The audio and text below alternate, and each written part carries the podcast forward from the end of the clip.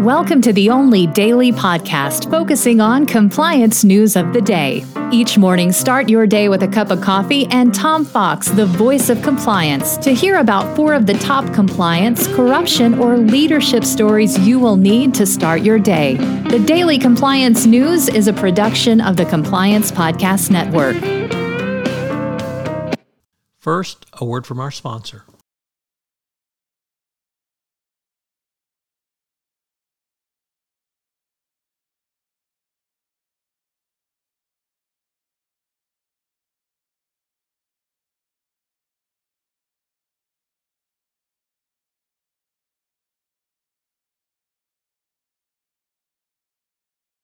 The Daily Compliance News for January fourteenth, twenty twenty-two, the Secret Talks edition. And we begin with that story from the Times of Israel.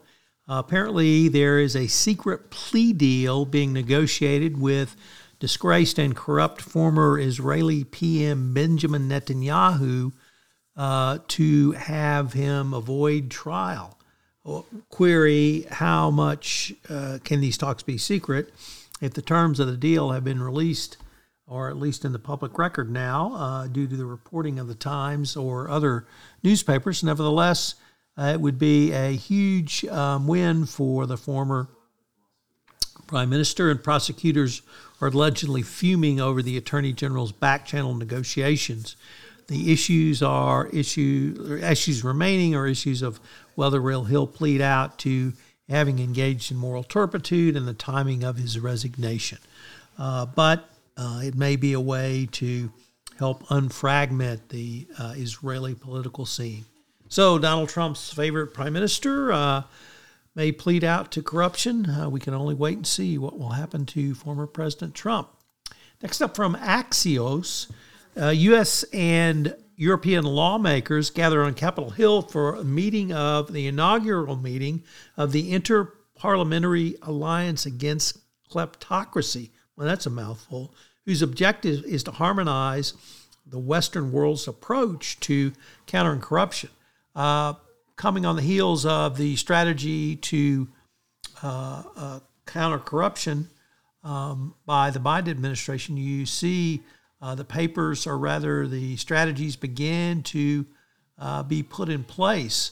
Um, this is not a foreign problem. It's an everywhere problem, from the U S to England and beyond. So uh, many members of this group view corruption as the uniting force of dictators, that is a systemic threat undermining trust in democracy and siphoning off literally trillions of dollars from the global financial system.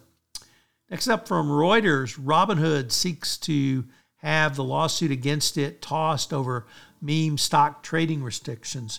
Uh, this uh, is a lawsuit based upon the GameStop imbroglio that Robinhood found itself in a little, uh, little less than a year ago.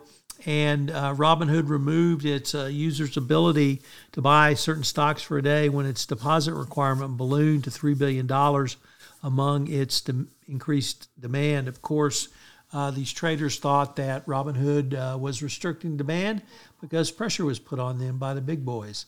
So they, of course, have sued. So uh, let's see if they survive the motion to dismiss.